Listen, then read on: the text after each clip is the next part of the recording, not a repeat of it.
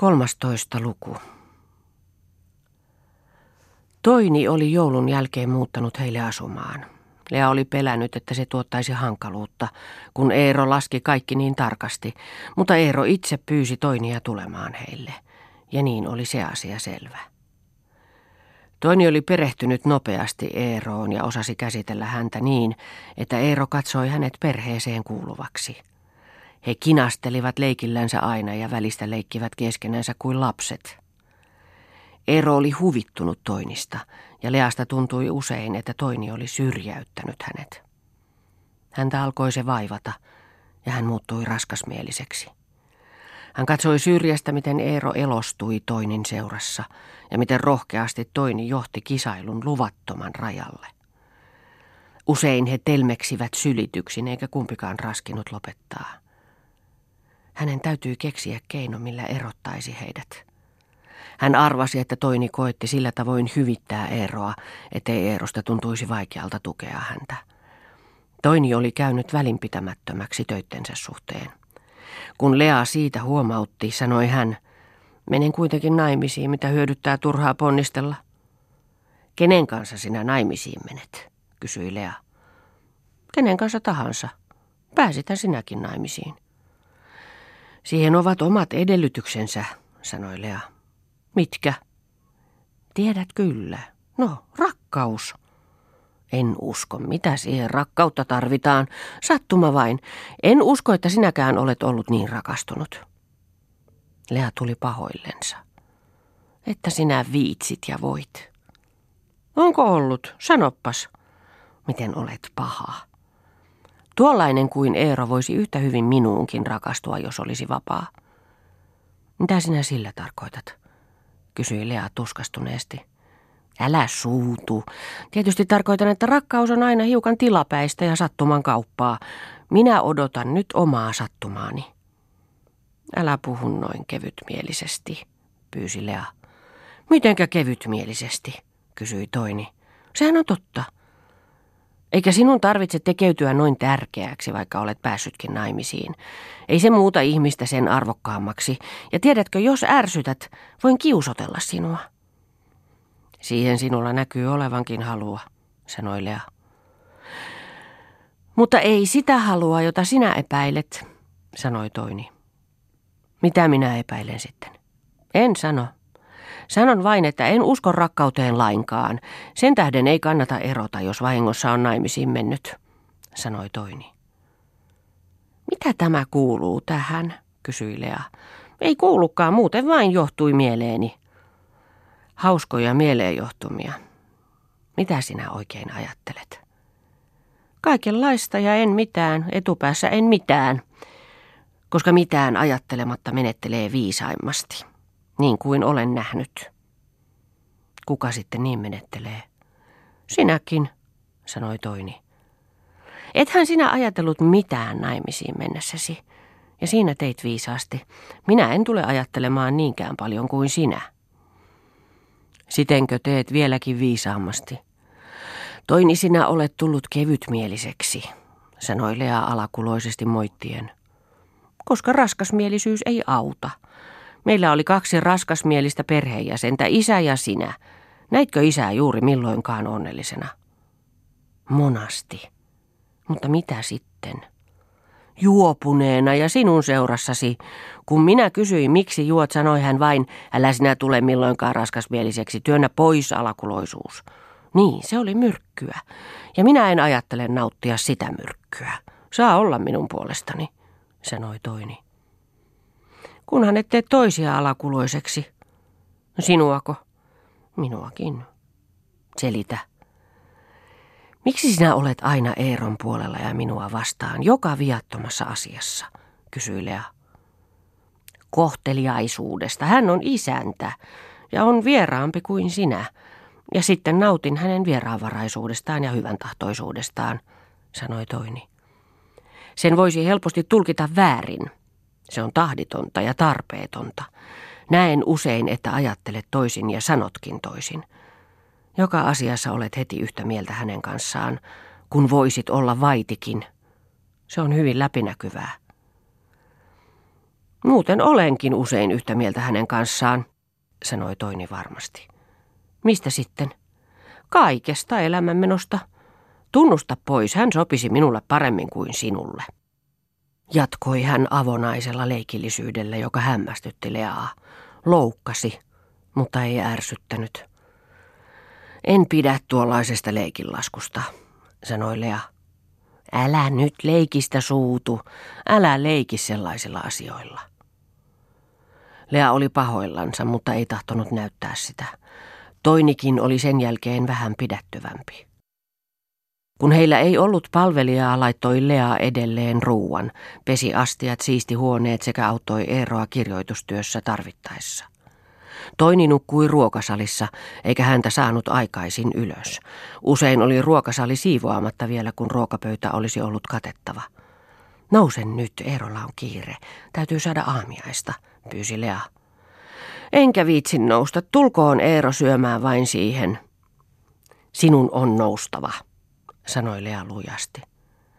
Enpä uhallakaan nouse, sanoi Toini omalla tavallaan oikutellen ja heittäytyi pukkisängyssään niin, että se narahteli. Minä avaan ikkunan ja siistin huoneen. Eeron täytyy saada aamiaista, sanoi Lea. Miksi ette voi syödä sänkykamarissanne, sanoi Toini. Tahi keittiössä, etkö sano? Miksi sinä et voi nousta ylös, et siinä mitään menetä? Toini ei ollut kuulevinaan, nosti vain toisen tyynyn päänsä päälle. Lea arvasi, että hän ei nouse nyt uhallakaan. Ruoka vietiin sänkykamariin ja kuin anteeksi pyydellen selitti Lea, että Toini ei tahtonut nousta ylös. Se Eeroa kovasti huvitti ja nauratti. Hyvähän täälläkin on syödä, sanoi hän. Nämä huoneet ovat vähän epämukavat. Toini ottaa alaa, sanoi Lea.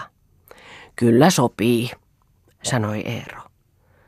Hän puri kiireesti ruokaa joutuakseen toimitukseen. Vaikka uusi asunto oli tuntunut väljältä, jopa leasta tuhlailevalta, näki hän nyt, että se oli epämukava toinin heille muutettua. Mutta hänestä ei nyt päässyt, ja Lea alkoi epäillä, että hän oli menetellyt varomattomasti auliudessaan. Hän ajatteli Toinia. Toini oli kovasti muuttunut. Vai eikö hän ollut häntä ennen tuntenutkaan? Ehkä Toini oli nyt vasta herännyt omaksi itsekseen. Kylmä ja itsekäs. Kyllä hän voisi hänen ja Eeron väliin tulla. Mikään ei pysähdy. Jatkuu, ellei ole voimaa pysähdyttää. Pitääkö hän Toini Eerosta? Ei, hän leikkii. Mutta se oli vaarallista leikkiä. Eerokin oli välinpitämätön hänestä, Leasta nyt. Miten he eilenkin leikkivät? Toini oli ottanut Eeron veitsen. Eero pyysi sitä pois. Toini piilotti sen selkänsä taakse. Anna se pois, pyysi Eero. En anna, sanoi Toini nauraen. Eero koetti ryöstää sitä. Hän ympäröi käsivarsillansa Toinin. He olivat kiinni toisissansa kuin olisivat syleilleet toisiansa, ja he nauroivat. Se ei ollut leikkiä enää. Toini, anna pois, huusi hän Lea ahdistuksissaan, niin kuin olisi hätä ollut. Eero hellitti otteen. Hänen silmänsä hehkuivat. He eivät voineet sitä edes salata. Enkä anna väkisin otettaessa, nauroi Toini ärsyttävästi. Anna tänne se, käski hän Lea, sopimatonta. Toini viskasi veitsen pöydälle. Sopimatonta leikkiä terävällä veitsellä noin, sanoi Lea jo tyynesti. Mikäs ihmiskunnan vartija sinä olet, sanoi Toini Lealle. Apostoli. Näki hän hän, mitä leikkiä se oli. Toini ärsytti Eeroa tietoisesti, ja se Eeroa miellytti. Toinin ja Eeron väli oli ainaista voimainmittelyä. Ja tarvitsiko hänen muuta kuin kuulla se, minkä hän oli jo kuullut. Helio oli heillä Eeron huoneessa ja hän Lea teetä viedessään. Ennen kuin ehti huoneeseen, kuuli Eeron sanovan Heliolle hiukan hiljennetyllä äänellä ja ihastuksissaan. Jekutin tyttö koko toini, ja katsopas, siinä on oikea rotunainen. Jos minä en olisi naimisissa, totisesti minä hänet naisin. Se oli leikiksi tarkoitettu, mutta Lea tiesi, että niin Eero oli ajatellutkin – mutta tuskin oli vakavasti siihen pysähtynyt. Silloin hän ei olisi sitä sanonut. Eero ei ollut tietoinen siitä, mitä oli tapahtumassa. Hän oli kiinni muissa hommissa, puheissaan, esitelmissään ja kirjoitelmissaan. Ehkä se vain asian pelasti. Mutta hän oli luisumassa pois. Ja puoliksi se oli toinin syytä. Oliko toini niin lapsellinen vai oliko hän kevytmielinen? Kevytmieliseksi sanoisi hän sellaista käytöstä. Hän, Lea, oli tehnyt kaikki, mitä voi toinin hyväksi. Ja näin toini palkitsi sen. Lea tunsi itsensä katkeraksi ja yksinäiseksi. Jos sanoisi Eerolle suoraan, että tätä ei saa jatkua. Ei, niin ei saisi. Sanoa ei saa, se pahentaisi asian. Eero tulisi tietoiseksi siitä. Ja mitenkä sitten, oliko hän varma, että Eero jättäisi silloin enää leikin? Olisi ahdistettava toinia ja asetettava hänelle ehdot. Tahi pantava pois. Mutta minne hän ajaa toinin? Kadulle ei voinut ajaa, kotia ei ole, äitikin on vieraan työssä. Lea mietti tätä keittiössä pestessään viikkopesua myöhään iltasilla, kun toiset olivat menneet jo sänkyihinsä. Hän sai vaatteet pestyiksi ja levitti ne keittiössä nuorille kuivumaan. Olikin jo myöhä. Valot vastapäisessä rakennuksessa olivat sammutetut melkein kaikissa ikkunoissa. On varmaan yli kahdentoista jo, ajatteli hän. Pitää hiipiä hiljaa nukkumaan, ettei häiritse toisia. Eteisestä oli sammutettu valo. Sänkykamarin oven raosta näkyi valojuova. Eero valvoi siis vielä. Hän astui sisään. Kun hän tuli, hämmästyi hän suuresti ja jäi sanatonna seisomaan paikalleen. Toini lepäsi hänen vuoteellaan yöpuvussaan. Hän oli viskannut paljaan käsivartensa Eeron puolelle. Molemmat he nauroivat hänen sisään astuessaan. Hän sanoi, Toini, mitä tämä on? Mitä? sanoi Toini tiedottomaksi tekeytyvällä äänellä ja vähän närkästyksissään. Mitä tämä on muka? Mitä tämän pitäisi olla? Minua pelotti ja minä tulin tähän vähän juttelemaan. Eero, mitä sinä ajattelet? Mitä nyt? Toini hyppäsi tähän äsken juttelemaan, sanoi Eero. Minun vuoteeseeni. Mikäs pyhä paikka sinun vuoteesi on, sanoi Toini ivallisesti. Minä tulin juttelemaan ja minulla oli kylmä. Mihinkäs minä olisin muuten mennyt? Hyvä, mene huoneeseesi, sanoi Lea. Toini pujahti pois vuoteesta, ravisteli päätänsä ja silitti peilin edessä pörröitynyttä tukkaansa. Hitaasti, hiukan halveksiva hymy huulillansa, meni hän pois ja löi oven lujasti jälkeensä kiinni. Mitä kuuluu? kysyi Eero. Saitko vaatteet valmiiksi? Sainpa kyllä. Äläkä ole Toinille vihainen, jos hän siihen pistäytyi. Se oli lapsellisuutta. Eero sano, pidätkö hänestä enemmän kuin minusta, sanoi Lea. Sano suoraan. Mitä kysyt? Enää minä hänestä sillä tavalla pidä. No, hauska hän on. Ja sen minä kyllä sanon, että jos hän noin tuohon tyyliin kujeilee, en minä kyllä takaa itseäni aina. Mitä tarkoitat, Eero? Sitä, että minä voin hänet vietellä. Niin. Hän sanoi sen rehellisesti ja välittömästi, katsoen Leaa suoraan silmiin. Lea säikähti, mutta hän ajatteli samassa, että mitään vaarallista ei heidän välillään vielä ollut. Toiselta puolen ei hän ollut uskonut sellaiseen mahdollisuuteen, toiselta puolen oli hän sen hyvinkin selvästi nähnyt. Samalla kuin se tavallaan ilahdutti, ettei mitään peitettävää ollut, samalla se masensi, että niin olisi voinut olla. Minä tietysti en tahdo, sanoi Eero, mutta ihmisen hermosto on sellainen. No, älä ole siitä pahoillasi, tämä on suoraa puhetta, ymmärrät hän. Sinä et pidä minusta. Tällä ei ole pitämisen kanssa mitään tekemistä. Minä pidän sinusta, mutta hän on jotenkin ärsyttävä. No, ei se mitään. Ei sitä kannata puhua. Hänen pitäisi muuttaa meiltä pois. Olen samaa mieltä. Ennen kuin ikävyyksiä tapahtuu, sanoi Lea.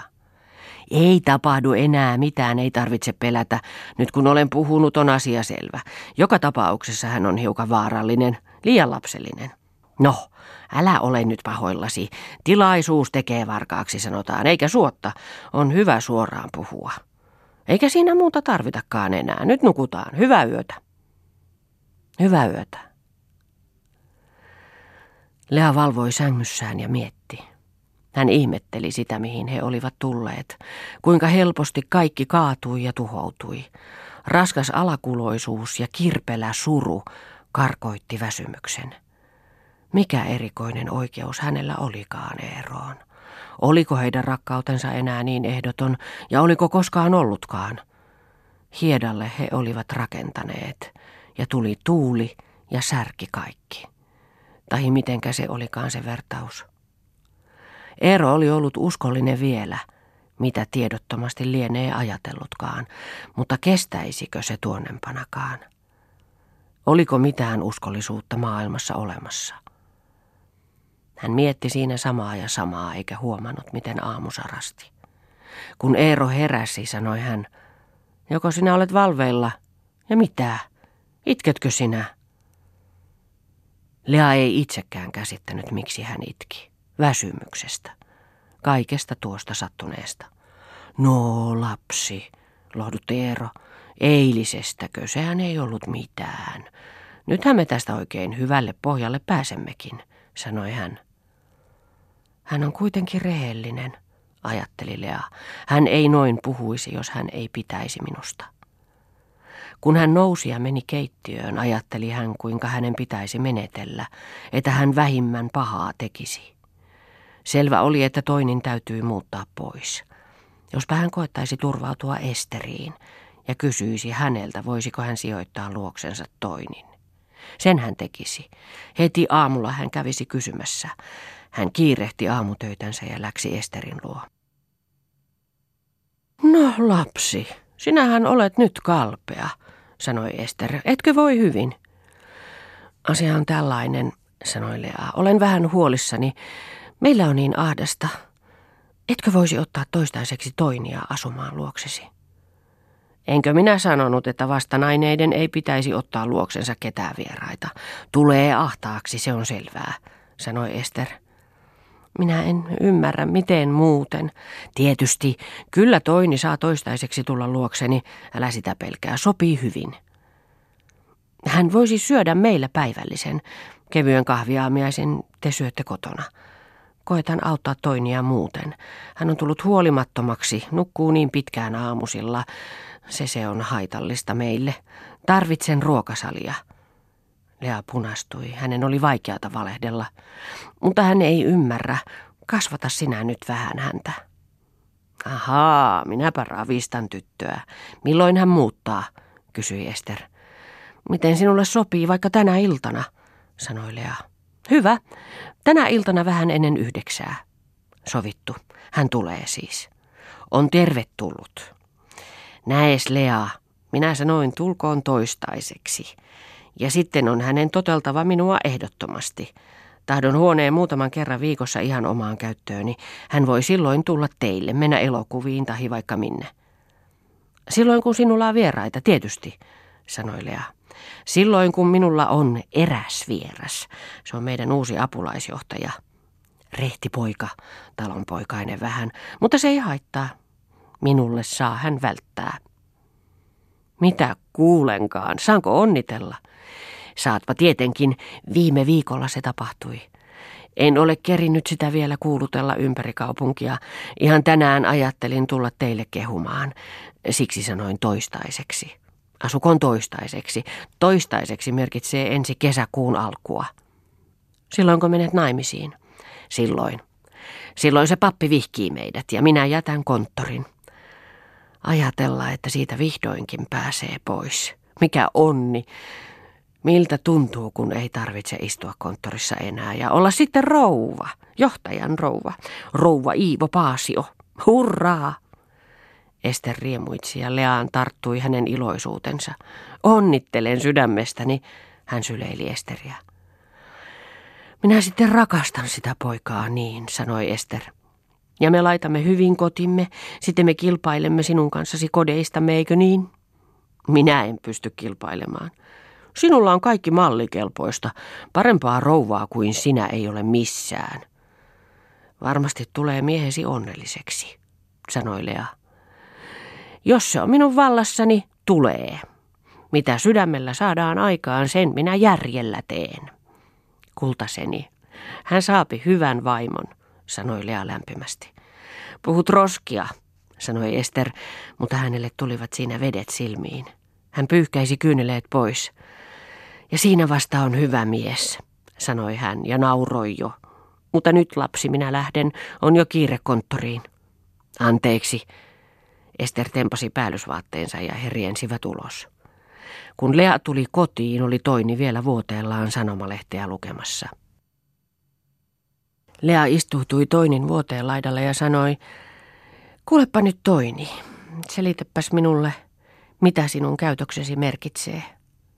Mikä käytös? kysyi Toini etenkehtaisesti. Älä nyt heittäydy, ette tietäisi, mitä tarkoitan. Sano, pidätkö sinä Eerosta? Onhan hän rehti. Ja onko muuta sinulle? Mitä tarkoitat? Rakastatko häntä? kysyi Lea. Joutavaa.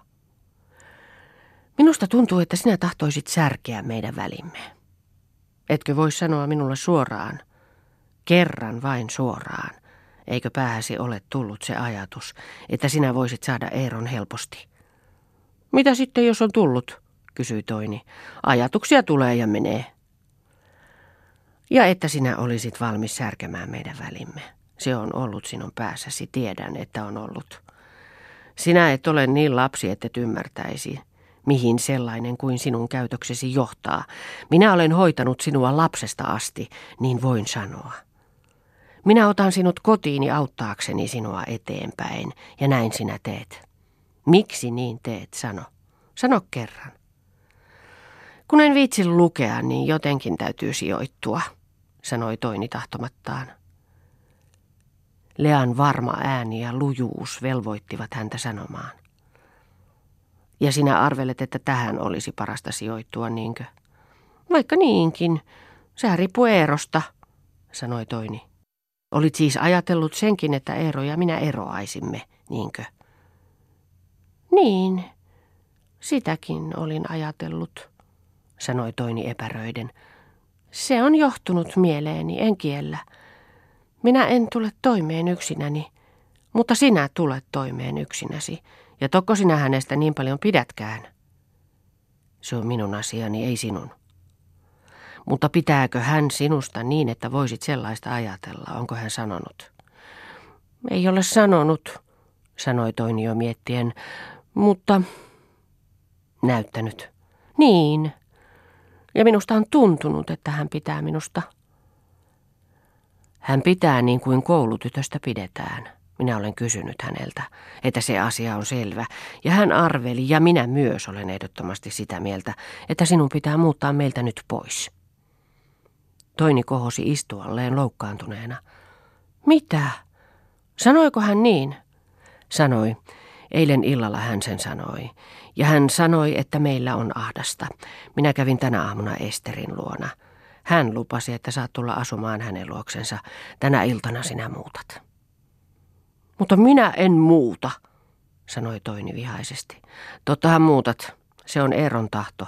Voit syödä meillä päivällisen niin kauan kuin haluat. Sinä olet katala, raivosi Toini. Hyvä, minä olen. Vaan kumpi meistä on katalampi? Minä luulin sinua hyväksi. Tyhmäksi tarkoitat, sanoi Lea tyynesti. Enkä minä ole tahtonut sinun miestäsi, en sellaisesta huoli, sanoi Toini. Kukaan ei häntä sinulle tarjoakaan. Miten minä tulen nyt toimeen, sanoi Toini nyrpeänä. Saat vastata nyt itse itsestäsi, sanoi Lea hänelle kuin pienelle oikuttelevalle lapselle. Se suututti Toinia ja hän sanoi uhitellen, Eeron olisin saanut monta kertaa, saat uskoa. En usko, sanot sen ilkeydessäsi. Nouse nyt vain ylös ja pakkaa tavarasi. Puoli yhdeksän sinä olet siellä, se on sovittu Esterin kanssa. Ehkä lukukin nyt paremmin maistaa. Mistä minä saan rahaa? Jos olet kunnon tyttö, minä koetan pyytää Eeroa takaamaan ja otat lainan. Siinä oli sinun huolenpitosi. En minä ole tarkoittanut milloinkaan, että minä sinulle koko kotini uhraisin. Oma syysi, että näin kävi. Tällä tavalla sinä pujahdat kaikesta vastuusta vapaaksi. Onkin aika, että sinä itse pidät huolta itsestäsi, sanoi Lea. Päivällispöydässä sanoi Toini sitten Eerolle. Tehän ajatte minut nyt pois. Ei mitenkään. Meille käy vähän ahtaaksi, niin arvelimme, sanoi Eero. Kuulin, että sinulla on jo uusi asunto. Käy täällä syömässä päivällistä, niin on Lealla seuraa. Tietysti hän käy, sanoi Lea keventynein mielin. Hänestä tuntui, että Eero oli kokonaan hänen. Kaikki oli ollut toinen lapsellista kevytmielisyyttä, kun hän ei viitsinyt tehdä työtä eikä ottaa mitään vastuuta kannettavakseen. Kukapa tietää, jos tämä oli hyvinkin tarpeellinen läksy Toinille. Lea olikin hemmotellut häntä aina. Hänen kasvatuksensa oli ollut huono. Niin muutti Toini Esterin luo. Hän kävi päivällisillä Lean luona ja otti lainan. Näytti, että se, mikä heille oli sattunut ja erottanut heidät, oli kuin pois pyyhkäisty. Kumpikaan ei siitä puhunut. Ja Toini pysyi tasapainossansa ja iloisena kuten ennenkin. Se olikin ollut vähäpätöinen juttu. Se ei ollut häntä tuon enempää liikuttanut, ajatteli Lea. Olipa siis hyvä, että asia oli pieni ja niin helposti järjestyi. Hän ei olisi tahtonut jättää Toinia yksin ja turvattomaksi ja iloitsi joka päivä, kun Toini tuli heille. Vieläkin tuntui kuin jotakin auringonpaistetta kulkisi hänen mukanansa. Oli kulunut muutama kuukausi, niin eräänä päivänä tuli Toini heille erittäin loistavalla tuulella. Kun he olivat istutuneet pöytään kolmisin ja lopettaneet sitten päivällisen, sanoi Toini. Nyt ilmoitan teille, hyvät herrasväet, erään uutisen – No, joko ollaan valmiit kuuntelemaan, hän sanoi hymyillen kumpaakin. Kihloihin ovat menneet neiti Toini Horni ja tohtori Aulis Helio. Lea ja Eero katsoivat hämmästyneinä häntä. No, hämmästyittepä, nauroi Toini. Mitä puhut, Toini, sanoi Lea. Ei Aulis ole minulle mitään sanonut, sanoi Eero. Kun minä kiven kovaan kielsin, sanoi Toini, eikä asia niin vanha vielä ole. Hän hän oli salakihloissa, sanoi Lea raskaasti. Oli, vaan ei ole enää, sanoi Toini. Katsokaa tätä. Toini näytti kaunista briljanttisormusta, jonka hän otti taskustaan ja pisti sormeensa. Kohta siinä on toinen, sileä. Onnea sitten ja oikein paljon, sanoi Eero ja nousi ylös onnittelemaan. Uskaltaako sanoa onnea, sanoi Lea ja syleili toinia. Sitten jatkoi hän, kun hänen piti olla kihloissa jonkun kanssa. Minkä minä taidan sille, että hän pitää minusta, sanoi toini. Ja että minä pidän hänestä. Eivät ne kaikki nuorten miesten salakihlaukset ole kihlauksia vielä. Sinä saat parhaan miehen, minkä minä tunnen, sanoi Eero innostuneena, lääkärinä ensiluokkainen. Hyvä, varmasti parhaita miehiä, sanoi Lea mietteissään. Me pyydämme teitä, hyvät herrasväet, ensi lauantaina kihlajaisiimme, sanoi Toini säteilevänä. Ester tulee myös sulhasensa kanssa ja meidät viitää joskus, sitten joskus. Mitä, Saulis on rikas, sanoi Eero. Että kiitoksia nyt vain kaikesta avustuksestanne, sanoi Toini ja nousten ylös pöydästä kumarsi hullunkurisesti ensin Eerolle ja sitten Lealle. Täytyi nauraa hänelle. Niin, lapsukaiset, Toini on onnellinen. Hän säteili ja loisti ja käveli ruokapöydän ympärille niin kuin jalat eivät maahan koskisikaan ja piirteli kenkiensä kärjillä kaariviivoja lattialle. Nyt koetan minä pitää huolta itse itsestäni. On jo aika, sanoi hän ilakoiden Lealle. No, Mitäs apostoli siitä sanoo? Se on oikein, sanoi Eero ja löi kädellään lujasti Toinia olkapäähän. Siitä saat takaisin, Toini löi Eeroa yhtä lujasti olkapäälle. Katsos Lea, näin pitää miestä kohdella. Jos hän lyö, lyö takaisin. Ja mene nyt Eero pois jo tästä huoneesta, Hän työnsi Eeroa hartioista eteiseen päin, että minä saan hetkisen jutella Lean kanssa ennen kuin lähden. Mitä salaisuuksia sinulla nyt on? Eero meni nauraen omaan huoneeseensa. Mitä sinun piti jutella, kysyi Lea. Istuhan. En istu. Kun ajattelen, ei minulla ollutkaan mitään sanomista. Tuntui vain siltä. Se meni päästä pois. Kuinka se kaikki tapahtui, kysyi Lea. Tuoko Auliksen kanssa? Kuinka sellainen tapahtuu? Kuinka sinun kihlauksesi tapahtui? Eikö se ole ihme? Ja ellei se tapahtuisi, olisi se myös ihme. Hän saatteli minua ja tapasimme ja juttelimme ja niin edespäin. Täällähän hän minut ensin näki. Mutta luuletko, että hän huomasi minua?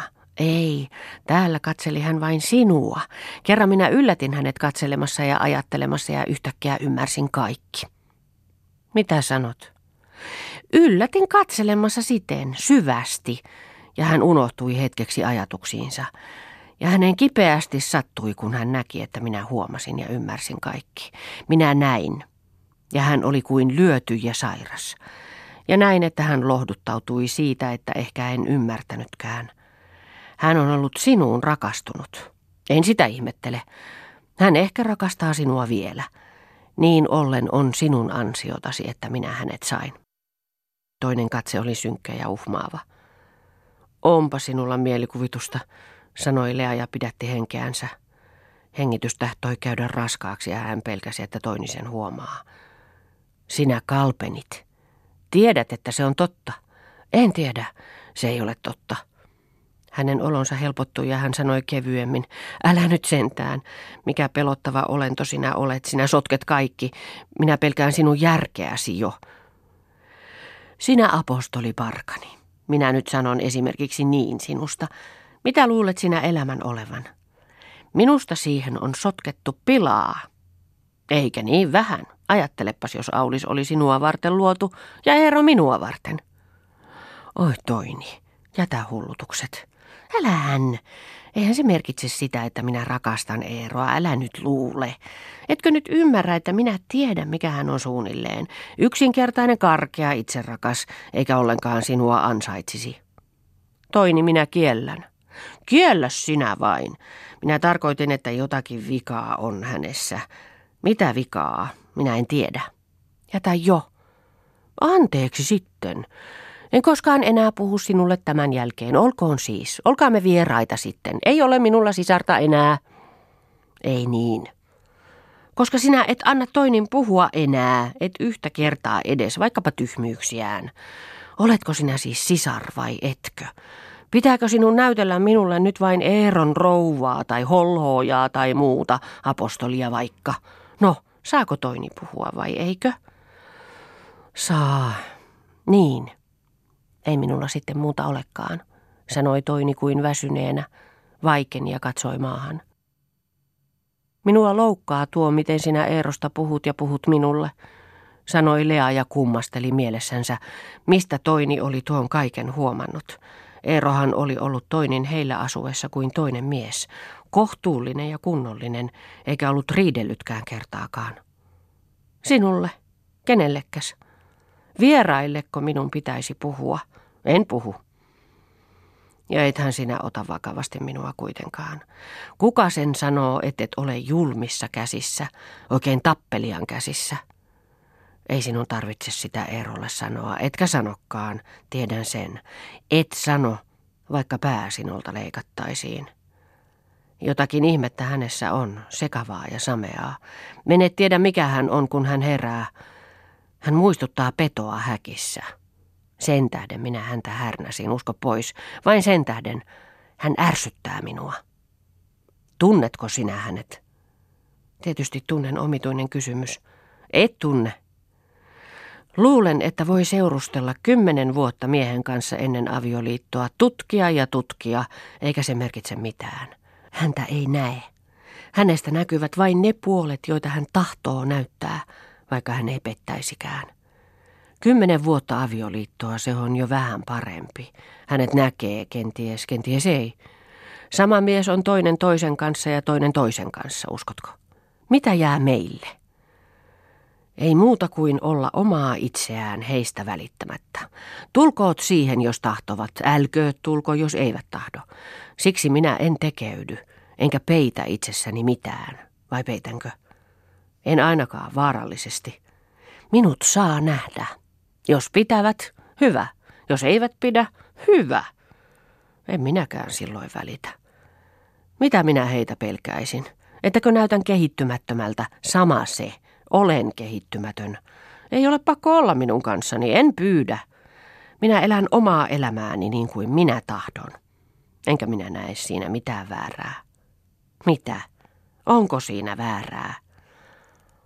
On ja ei. On toisetkin huomioon otettava. Hyvä, tiedän. Se riippuu toisista, ansaitsevatko ne sen. Vaikka eivät ansaitsisikaan.